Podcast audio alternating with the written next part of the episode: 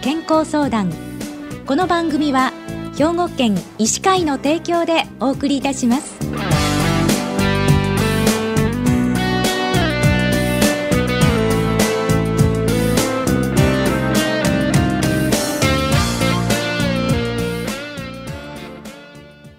みんなの健康相談ご案内の広市加子です。今週は兵庫県医師会の川西市長谷部クリニックの長谷部信重先生にお話をお伺いします。長谷部先生おはようございます。おはようございます。今日はよろしくお願いいたします。よろしくお願いします。え今日長谷部先生には日焼け対策シミ対策についてお伺いするんですけれども、はい、この日焼けで気をつける紫外線にはどんな種類があるんでしょうか？皆さんもご存知の通り紫外線には UVA と UVB2 つの種類があります、はい、日中日の出から日の入りまで、えー、特に紫外線が多いのは6月から8月そしてピークは2分の1量の量があるため一年中予防が必要です、うん、あの UVA っていうのは皮膚の深くまで届くんですよね。はい。UVA というのは深く真皮から表皮まで深く届く紫外線のことです、はい長い波長のものであり、えー、ロング UVA と呼ばれてます。特に肌の届く紫外線量の75%を占めてます。UVA は肌の深部でシミ、肌の張り、シワを低下させ原因を作り出しています。あの先生 SPF と PA ってよく書いてありますよね。日焼け止めクリームとかの裏にね、はい、あれは何を表してるんですか？はい。SPF は UVB 浅い方ですね、はい、UVB から肌を守るということで上限50%として数字で表示されているものです。えー、反対に PA ですね、はい、PA は先ほど言ったロング UVA の深い、えー、紫外線のことをの肌を守る効果の程度です。うん、PA は PA1、2、3、4と4段階で表示されています。肌のために UVB を防止する SPF だけでなく UVA を防止する PA の表示もよく確かめて選ぶことをお勧めします。はい、じゃああの日焼け止めの効果的な使い方を教えてください。日焼け止めは第一に皮膚が赤くなる強い日焼けを避けるためのものです。はい、レジャーで海や山へ行くときに強いものが必要ですが日常生活では光老化を避けるためというくらいならさほど強いものは必要ないと思います。うん、塗る量が関係あるんでしょうか？そうですね、えー、SPF、PA という量は日焼け止めを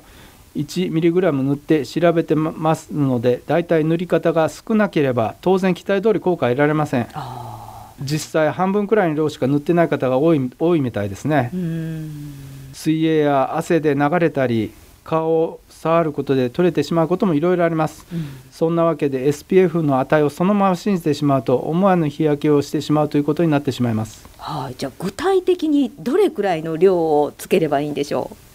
正しい使い方としては規定量例えば顔ですとどれぐらいと思います、はい、さあどれぐらいなんです？あんまりべったりもダメなんですよね。そうですね、はい、真珠の玉2個分ぐらいを全体に伸ばします。ああなるほど。でそれからあの塗り直した方がいいってよく言いますよね。そうですね。まあ夏とか冬とかねじあの温度差もあるんですが大体3時間に1回ぐらいがいいと言われてますね。うんなるほど。その SPF 値が高いものであればよく聞くように思うんですけれどもどうなんでしょうか？そうですね。もう高いものであればどうしても紫外線の吸収剤の成分が濃くなり肌に負担がかかるんですね。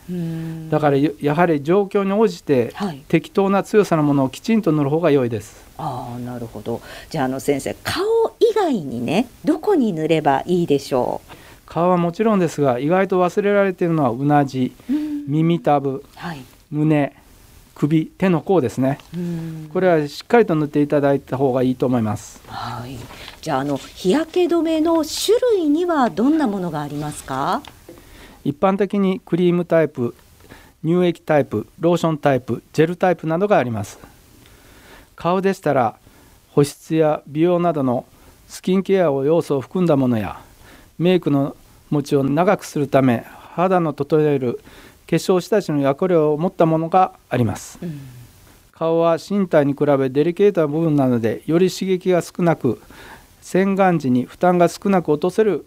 日日焼け止めを選ぶと良いでしょう、うん、あの顔に塗るものを体に塗ってもいいんですね。そうですね、まあ、顔ははすごい敏感なので顔に使える日焼け止めは身体にも使えますが広範囲に塗りやすいように伸びがよくムラなく塗れるものを選ぶとのがおすすめです。うん、で最近ね先生飲む日焼け止めっていうのが出てきてるって聞いてるんですけれども。はい今説明したのは塗り薬だったんですけど実を言うと飲む日焼け止めというのが最近出てます。はい、飲む日焼け止めというのは活性酸素を生み出さないためのサプリメントです。有効成分はフェーンブロックとニュートロン63の2つのものに大別されています、うん、どちらも植物由来の成分です、はい、紫外線に当たると DNA が損傷して活性酸素が発生します、はい、活性酸素が発生すると身体が酸化し老化の原因となるんですが飲む日焼け止めや体の内側から活性酸素の発生を防ぐためのアンチエイジング効果もあります。じゃあの塗る日焼け止めと飲む日焼け止めと両方した方がいいんですか？そうですね。塗る日焼け止めは日光が直接皮膚に当たるものを外側からブロックする役割です。飲む日焼け止めは老化の原因となる活性酸素の発生を内側から防ぐ補助的な役割と考えられています。うんなるほど。じゃあ先生あのシミができてしまった場合、レーザーでこのシミって取ることができるんでしょうか？あそうですね。もういろんなレーザーの機械があるんですけど、えー、現在あの保険を使える太田母斑、炎症後色素沈着といろいろなあの病名でえー、吸スイッチレーザーなのでシミは取れます。ただまあシミは取れると言ってもレーザーを使った後もやはり日焼け止めをしていただけないとまた再発してしまいますんでね、はい、基本的にレーザーで取ったからといってまた日光によって出てきてしまうので日焼け止め対策というのはすごい重要ですね。うん。で治療効果はあるっていうことなんですねレーザー治療っていうのは。そうですね、まあ取れることは取れるんですけどやっぱり今何度も言うようにまた紫外線に当たったら再発してしまいますね。なるほど。分かりました。今日はあの時期的にぴったりなあのお話を聞かせていただきました。日焼け対策シミ対策、え兵庫県医師会の川西市長谷部クリニックの長谷部信重先生にお話をお伺いしました。長谷部先生お忙しい中をどうもありがとうございました。ありがとうございました